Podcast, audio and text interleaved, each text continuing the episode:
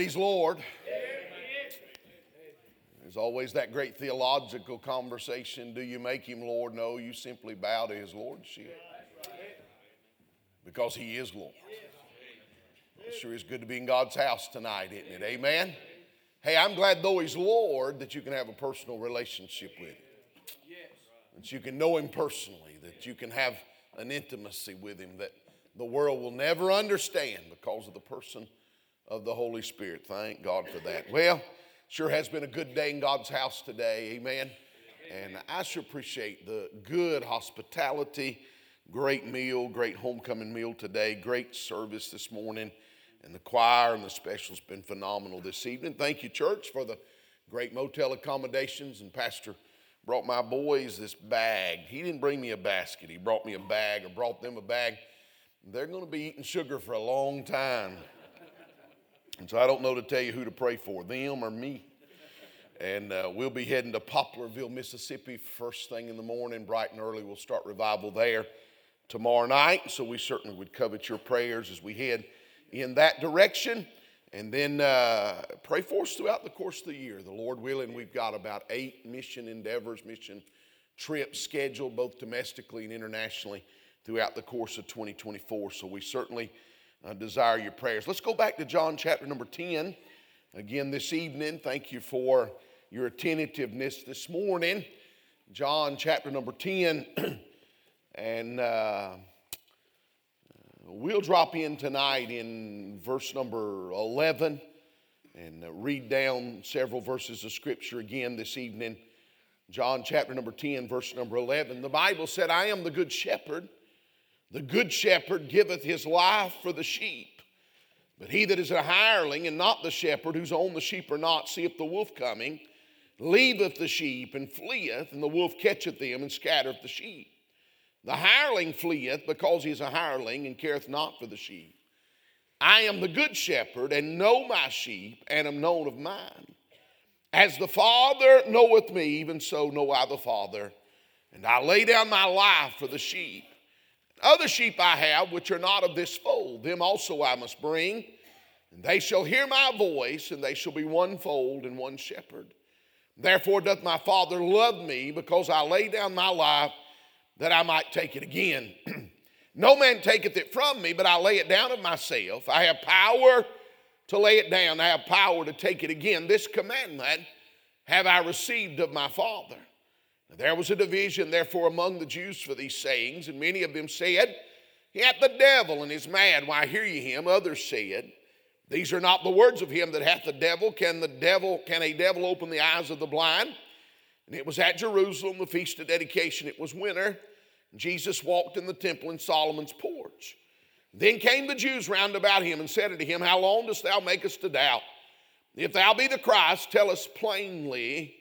Jesus answered and said, or answered them, I told you, and you believe not.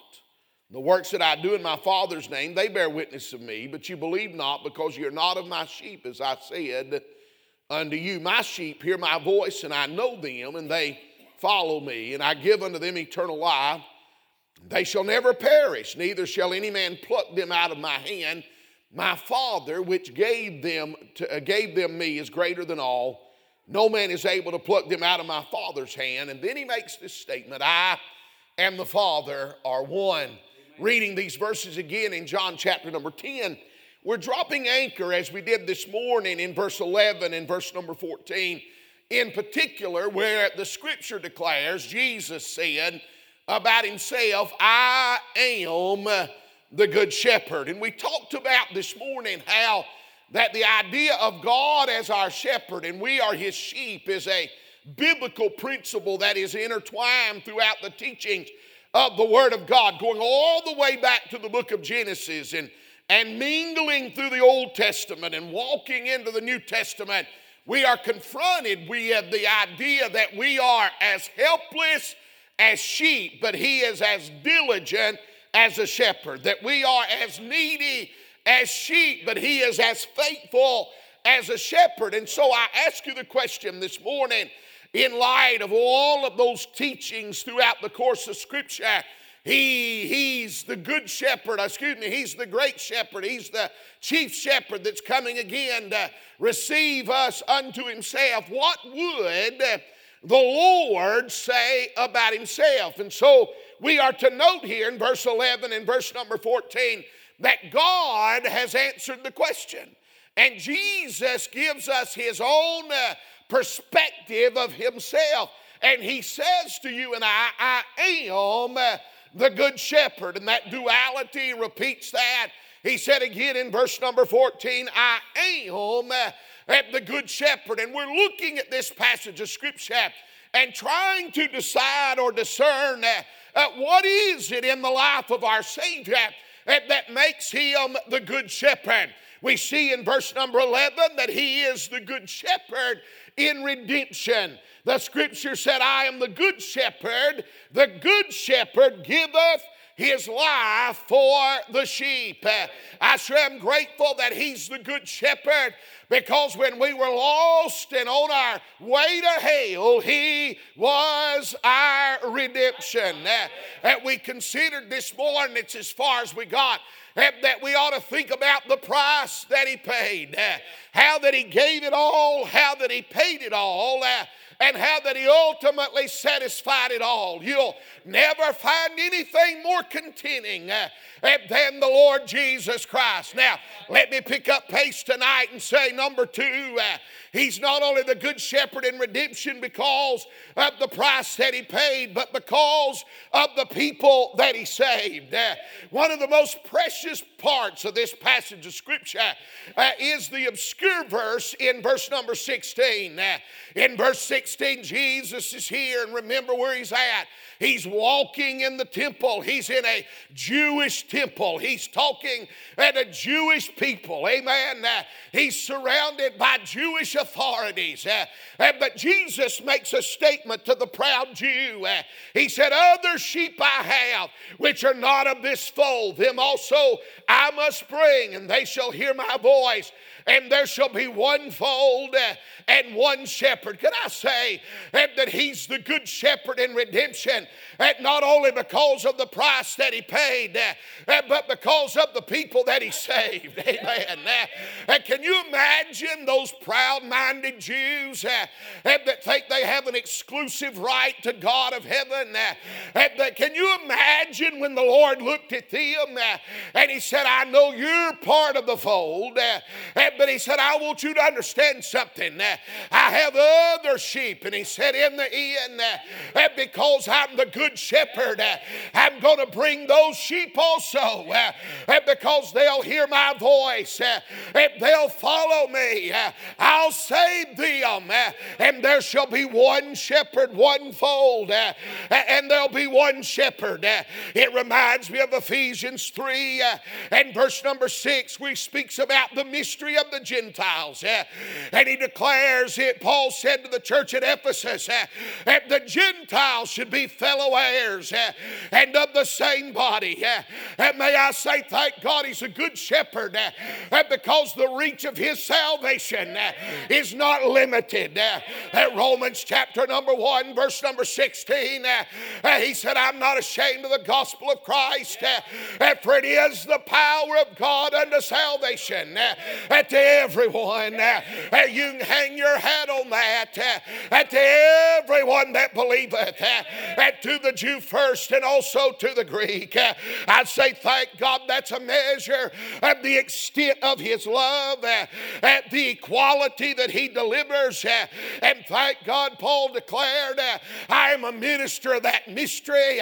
I get to tell a world that knows not Christ that Jesus saves, that Jesus saves, and Jesus saves. Thank God. And so he's the great shepherd of the good shepherd uh, uh, in our redemption because of the price that he paid uh, and because of the people that he saved. And but then because of the power he possessed. And thank God he said in the latter part of verse 17 and 18, he said, I lay down my life that I might take it again. You know, God is re- reminding us uh, that He possesses a power uh, over life. Uh, he talks about he talks about the ability uh, to die, and he talks about the ability to resurrect. You can do neither, by the way. Uh, you cannot die of your own will. Uh, you can lose your will to live, uh, but you cannot will your death. if you were to decide you're going to hold your breath, and in your life tonight, your subconscious mind would take over. You might fall unconscious, but your heart would continue to beat, eh, and your breath would restore. You cannot will your death. Eh. You cannot lay your life down. Eh. But, friend, let me say, He is the one that laid her down. But not only did He lay His life down, but He picked it up again. And I'd say He has power between everything in the middle. Amen. I'm glad that our shepherd has a power that reaches further uh, than our necessities. Uh, and there is a power that He possesses. Amen. Uh, and so we see He's the good shepherd in the act of redemption. Now look at verse 14. And I want you to notice with me tonight that He's the good shepherd in relationship. Look at the text. The Bible said, I am the good shepherd and know my sheep and am known of mine. Amen. I just thought I might make this quick observation, Brother Sam. Our shepherd is just that. He's a shepherd. He's not a zookeeper. Amen. You can go up here to the Chattanooga Zoo or maybe go down to the Atlanta Zoo, and, uh, and there's people there that really care about the well being of animals. They are tasked with their health, uh, their provision, uh, their well being, their protection. But the last time I checked, you won't find any of the animal trainers, eh, the zookeepers, stay in the night eh, in the gorilla enclosure. Eh. They don't go in and try to build a relationship with the lions. They don't spend the night with the hippopotamuses. But thank God I don't have a zookeeper. I got a shepherd, and the shepherd does everything that the keeper does. He's interested in my health and well being. He provides for me, uh, He supplies my protection. Uh, but greater still, uh, He has a personal, intimate relationship with the God of heaven does with His sheep. I want you to understand that what you and I enjoy tonight is not religion, but it is rather a relationship. Amen. Religion is a dime a dozen, and pure and undefiled religion that can even be accomplished to great lengths by a secular society. Uh, but you'll never have a relationship uh, with the Lord Jesus Christ outside of being born again. Man, the world doesn't need religion, they're sick of religion. But thank God they can have a relationship with the God of heaven. Amen. And can I say it's a relationship with benefit? Look at the text. The Bible said, I'm the good shepherd. And I like this expression. He said, I know Oh, my sheep. Woo, hallelujah. I sure am glad tonight eh, eh, that he knows me. Eh, brother, you were teaching there in the book of Job this morning, encouraged my heart. And, and I was noticing in the, I think the fourth verse of that text, that Job said, Oh, that I knew where he was. Oh, that I could find him. But when you drop down to verse number 10, that Job declared he knows uh, uh, the way that I take. Uh, that Job said, even when I don't know where he is, he knows where I am. Even when I can't find him, he hadn't lost sight of me. Thank God, as a sheep, that we may be prone to wonder, Lord, I feel it, prone to leave the God I love, and we may not see where God's at. We sure may not understand what God's doing, Uh, but I sure am glad God uh, has never lost sight of us. Uh, I know my sheep. I thought, thank God, He knows my name. There's no greater greater deliverance of intimacy than the knowledge of your name. I sure am glad I'm not a hey you. I'm not a number in the corner. Thank God He knows my name tonight. There's an intimacy between you and the Savior. I'm glad He knows my nature tonight. He understands us. You know, the shepherd knows the nature of his sheep. He understands they're tender footed. He understands that they're indifferent to poisons. He understands that they have no sense of direction. He knows their frailty. He knows their bark. And thank God the good shepherd has a good knowledge of what we are. You know why he knows what we are? Eh, eh, because he came what we were. Eh. And while he was here, he was tempted in all points, even as you and I are yet without sin. I'm glad that he knows our weaknesses. He knows our frailties. And the songwriter said he knows my bark. He understands my frame. He knows what I can take. And he knows how he can help me through at the most dire circumstances. He knows your nature tonight. God is well aware uh, that he knows you need. Isn't that good? Uh, Matthew chapter 6, verse number 8 uh, said, For your Father knoweth what things you have need of before you ask. Thank God. Your Father knoweth what things you have need of before you ask. When that financial need arises in our life and the check arrives just in time, but you didn't start praying till 24 hours before, and man, the mail service isn't that good anymore. Say amen right there. Eh? Amen. Now I'm telling you, God was at work on your need before you even knew you had a need. God had a remedy before you were sick.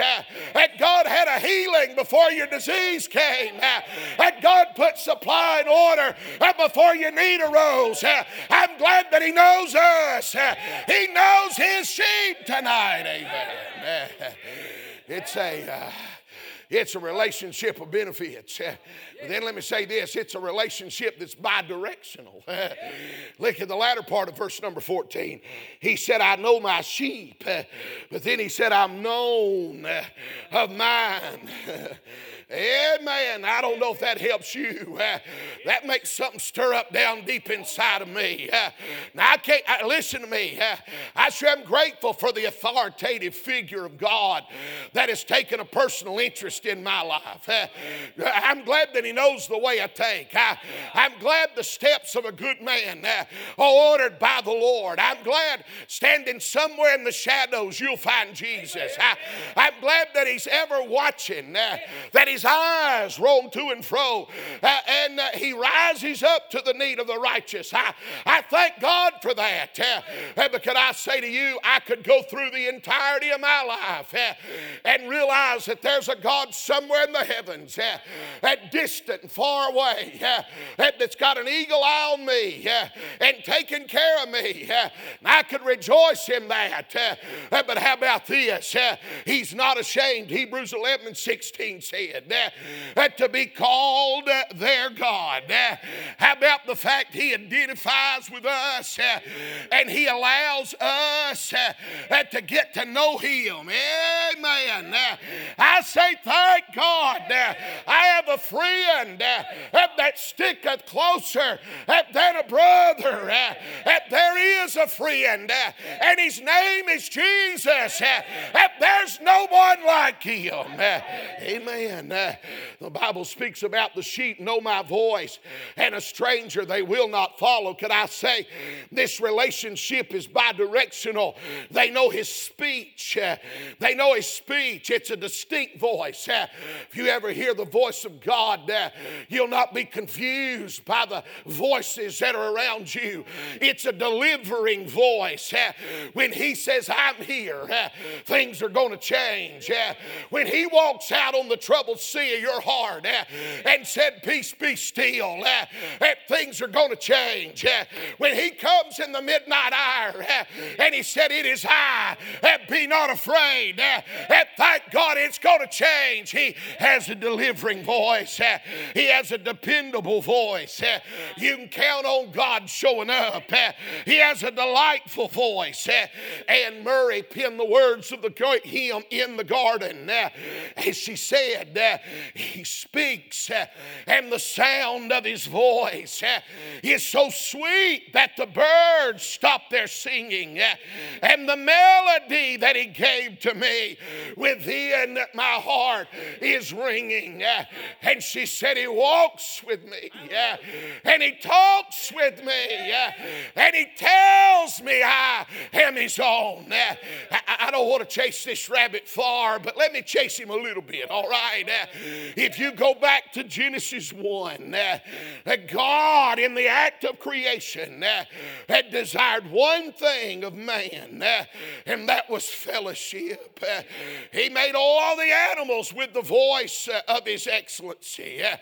But He reached down and out of the dust of the ground, He made man. Took a rib out of Adam, made Eve, brought them together. And the, the scriptures tell us that in the cool of the day, God would come and He would walk with Adam. He'd fellowship with Adam and He'd talk with Adam. He didn't do that with a giraffe, He didn't do that with an elephant, He didn't do that with a bear, He didn't even do that with a dog, eh, but He did it with man eh, eh, because He desired a creation that would fellowship with Him. Man, nothing was more grieving than the heart of God. When Adam and Eve sinned in the garden and He had to drive man from His presence, it was an act of mercy because the holiness of God would have consumed man in his wickedness. But He drove man from His presence and His heart was grieved. Eh, Amen. His heart was grieved. It'd be generations eh, eh, before there'd be a man named Enoch. And the Bible said about Enoch when he was 60 and five years of age that he walked with God. Oh, uh, and the heart of God was elevated in joy uh, because he could fellowship uh, with his creation. Man, he has orchestrated the act of our redemption and brought us to a place of salvation so that he could walk with us and he could talk with us and he could call us his own. That God knows us, but he wants us to know him. And thank God we know His speech. It's a personal relationship. They know His stroke.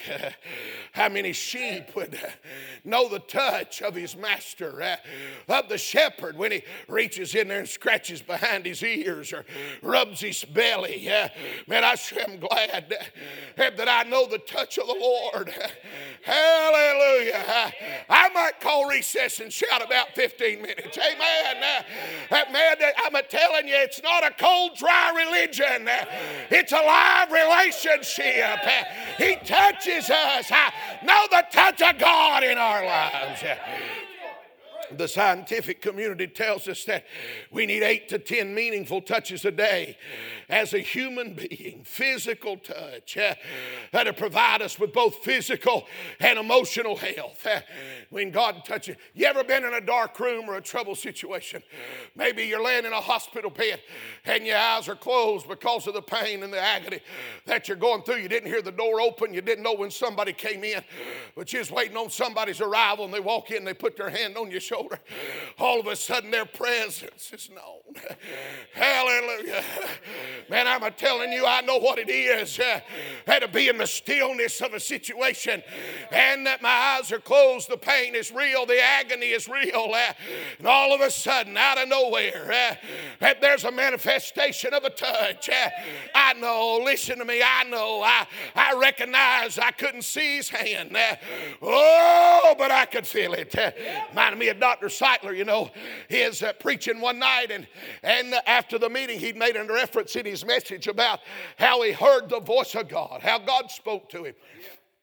A young critic met him at the back door, Brother Hardeman, and said, Dr. Sightler, sir, surely you don't mean to imply that God spoke to you in an audible voice. Eh?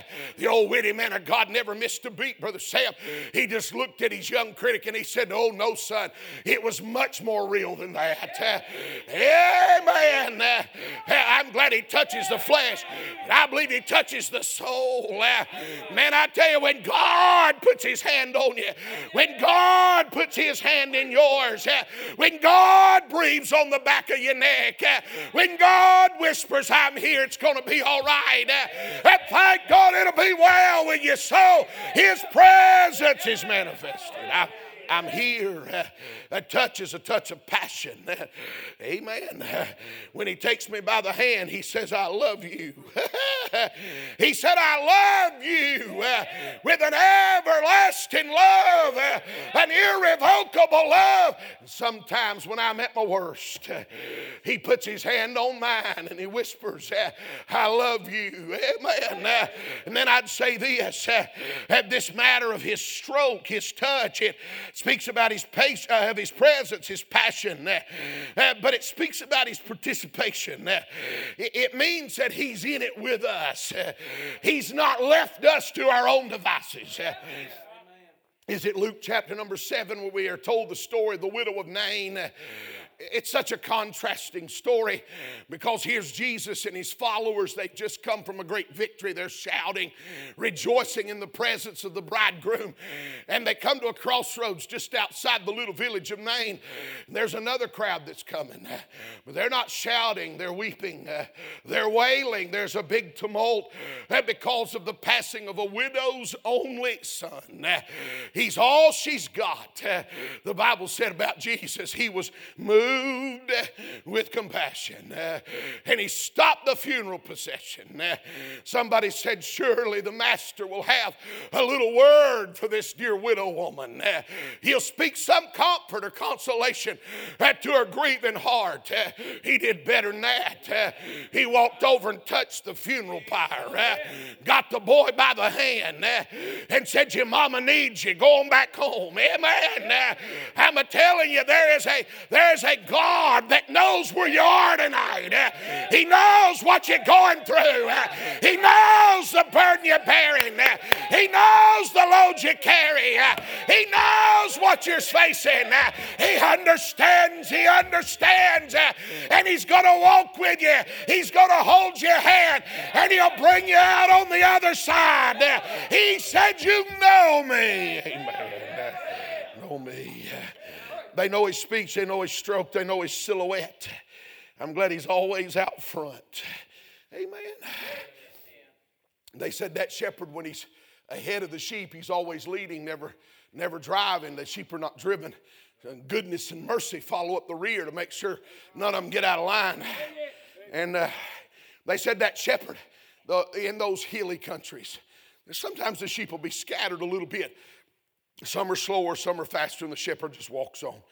And they said, if those sheep get to the place where they cannot see the shepherd, they become quite anxious. Mm. Well, I'd say, Brother Hardeman, we ought to get a little anxious if we don't see the shepherd. Somebody help me right there. God's not showing up. We might better get a little anxious. And they said those sheep will get a little nervous. They'll get a little distracted. They said, so the shepherd lifts that staff and it forms a silhouette. They said sometimes they can't see the face, but they can see the outline. And they said they know the shepherd's still there. Hallelujah. Amen. They know his presence is there. Now I'm telling you, and just look around your neighbor. His rod and his staff, they comfort me. It says protection is in place. You don't have to worry about the enemy. His peace is demonstrated in his presence. And there's a plan for a pathway. For Psalms 23 3 said, He leadeth me in the paths of righteousness for his name's sake. God's there. He lets us see him and know him. He is our good shepherd. Well, let me give you the last thought and I'm done. We see the good shepherd in redemption, verse 11. We see the good shepherd in this matter of relationships in verse number 14. And I told you this morning, if you drop down somewhere south of verse 25, verse 27 particularly, you'll find the application of this principle or this parable that Jesus has given. And he said, My sheep hear my voice, and I know them, and they follow me. So um, we've gone back to a conversation about the shepherd and the sheep. If in verse 11 we see redemption, in verse 14 we see relationship, in verses 27 through 30, you're going to see the last principle, and that is that you're going to see regeneration. He's the good shepherd in regeneration. Now, there's a lot of words that we use to describe our salvation. I told you this morning, I just like the word saved. Amen. And I'll be honest with you, you'll never find a greater witnessing tool than the word saved. If you if people say, "Man, you look happy today. What's wrong with you?" Isn't that something we always ask? What's wrong with you? Cause you're happy. Amen. And uh, and if you say to them, "I'm saved," uh, most likely you've just opened up a door for a witness because then if they're not Christian, if they don't know the Lord, uh, then the natural response is going to be saved from what? Well, if you've got 15 minutes, I'd sure like to tell you, amen. Saved, saved, saved. And how about the song that they sang just uh, before I came up on platform tonight? How, how about that song? I've been changed. Woo, hallelujah. I, I sure am glad that he didn't leave me. There's a conversion. We use that word sometimes. There's a salvation. We've been saved, we've been converted. But then there's that principle of regeneration. Amen. That means to be created anew. Amen. And uh, he's the good shepherd because he found us where we were, but he didn't leave us there. He found us in our sin, but He, through the act of regeneration, has made us something we were not before. If any man be in Christ, he's a new creature. The old things have passed away. Behold, all things have become new. Notice three acts of regeneration in this last phrase. Number one, there's a spiritual regeneration. That's the treasure of the sheep. He said in verse number 28, I give unto them, here's the spiritual regeneration, eternal life. How about that, buddy? What'd you get when you got saved? Eternal life. I was dead, but now I'm alive. Never to die again. Hallelujah. Brother Laddie's right. We're losing our strength. We, we begin to fade. Our, our strength begins to falter. But I'm going to live forever. Oh, Amen. I, I, I've been changed. He gave us eternal life. We are, hey, he said, Preacher, what does that act of being spiritually regenerated, having eternal life, what does it mean to you? It means, number one, I'm the Son of God. Amen. Being a son is not something I'm going to be. Being a son is something I am. Amen. He said, Now then, we are the sons of God. It doth not yet appear what we shall be. But we know when he shall appear, we shall be like him, for we shall see him as he is. First John 3 and verse 2. Amen. And I'm saying to you tonight uh, that we have eternal life because we are the sons of God. And as long as God lives, we're going to live. Amen. By the way, sonship comes with privilege. There's some places you can go because you know the Father that you couldn't go if you didn't. He, eh, we're the sons of God. We enjoy the life of God. Galatians chapter 2, verse number 20. I'm crucified with Christ, nevertheless I live. Yet not I. Christ liveth in me. And the life I now live in the flesh, I live by the faith of the Son of God who loved me and gave himself for me. I'm telling you, when I got saved, there was an act of regeneration that took place. I was born again, never to die. And the Lord of glory moved on the inside. Colossians said that it's Christ in you, and the hope of glory. The treasure of the sheep uh, uh, is that God has moved on the inside. Uh, we're the sons of God, we enjoy the life of God. And we have the person of God. Colossians 1:27 said that he hath a dispensation of God has been given to us. Amen. Uh, how about that? Uh, so Christ in you, spiritual regeneration, that's our treasure. Then I want you to look and I'm I'm winding down. But notice the saintly regeneration. Look in verse number 27. My sheep hear my voice and I know them. There's that statement of relationship again. Notice that last phrase. This is the saintly regeneration. They follow me. Hallelujah. Can I just tell you something? When you get saved, you don't walk in the same pathway. Amen. Ah, he leadeth me in the paths of righteousness for his namesake. Amen. The creature is made new. We're not what we used to be. If any man be in Christ, he's the new creature. The old things have passed away. And I say to you that when you get saved, that regeneration translates you, isn't that a good word? Out of the darkness into the kingdom of light. We're not in darkness anymore. We're not in sin. Now, we are sinners in our flesh, but thank God we're not sinners in that new man that's made in the likeness of Christ, which cannot sin.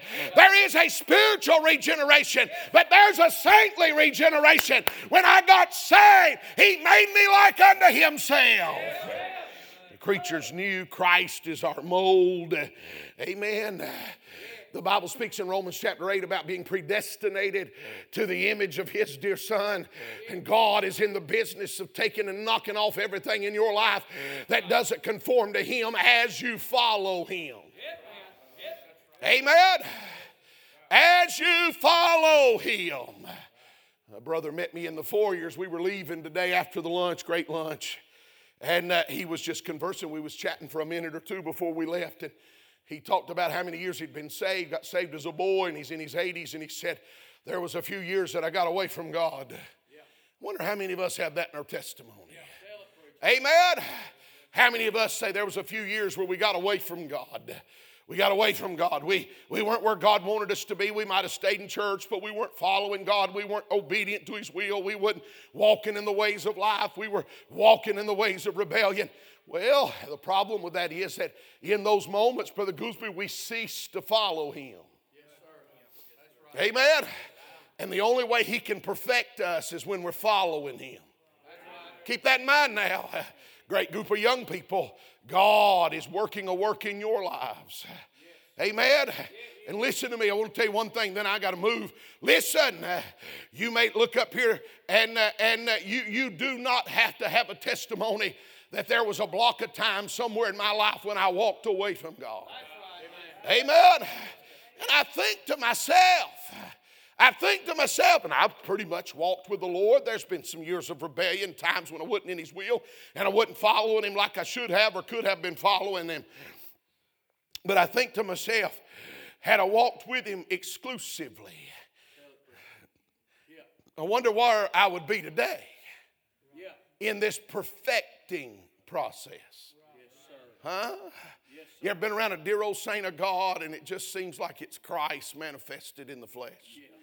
I, am not, I'm not trying to lift them up beyond what we ought to lift them up, but there's honor due. They're just dear, dear. They're, they're human. They got their faults and failures. I get all that. But God has run them through the process. Paul went through the process, and in 2 Timothy chapter 4, he said, I fought a good fight. I kept the faith. And he said, I finished my course. God has completed the process. He's knocked off everything that wasn't like him. And the closer you follow him, the more that he will change you uh, to make you like him. Amen. God help us uh, to enjoy a saintly regeneration as we follow him predestined you to be image of his son. Let him do the work that he has purposed. Amen. We have to be a Christian. We have to be Christ-like. We have to regard the things of God. There's a there's a there there is a spiritual regeneration. That's our treasure. There's a saintly regeneration. That's our transformation. But then there's a security regeneration or a secure regeneration. That's our triumph. Look what he said. My Father, which gave them me, he, uh, let me go back to verse 28. I'm sorry, I picked up the wrong verse. And I give unto them eternal life, and they shall never perish. Neither shall any man pluck them out of my hand. Amen. Now, first of all, I'm talking about the security of the believer, the security of the sheep. There is a plan in place. Let me, let me give you the plan. There is an internal, there is an internal plan. He said, They shall never perish. Now, the idea of perishing uh, uh, brings to mind that there is a lack of something in our life. The lack of food, you will perish. The lack of water, you'll perish. Amen. The lack of a, shelter, you'll perish. But he said, if the Lord is your shepherd, you won't have to worry. They shall never perish. God knows how to supply your need. Amen. But hang on a minute. Uh, the internal attack of want or need, uh, but the external attack of the, air, of the enemy. He said this, he said, not only will they not perish. Uh, but he said, Neither shall any man pluck them um, out of my hand. He said, I got this. On the inside, they'll never want for what's necessary. But on the outside, the enemy cannot advance against them. Nothing comes into our lives that the shepherd does not know about, is not aware of, and cannot handle. Amen His persuasion. There's a plan for my secure regeneration. There's a persuasion. My Father is greater than them all. Hallelujah. And there's a pinnacle. Ephesians chapter 1, verse 13 and 14 talks about that He's got the Spirit of God within us as the earnest of our inheritance. Amen. I grew up listening to men preach on that text, and they were well meaning men, but they had a misperception of the verse. I heard them say at times the Holy Spirit is the down payment on what we're going to have in Christ. No, no, no, no. The Bible said that He's coming for the redemption of the purchase possession. The transaction was finished at Calvary. Oh, no, no, no. The Holy Ghost of God is not the, the down payment, if you will, on, uh, on our relationship with God or our salvation or our conversion, but the Holy Spirit of God within us is the earnest of our inheritance in Christ. He's what God has given us as a foretaste of what the Father has purposed for us on the other side. Hallelujah. Is Christ in you the hope of glory? But it's just a foretaste of glory divine.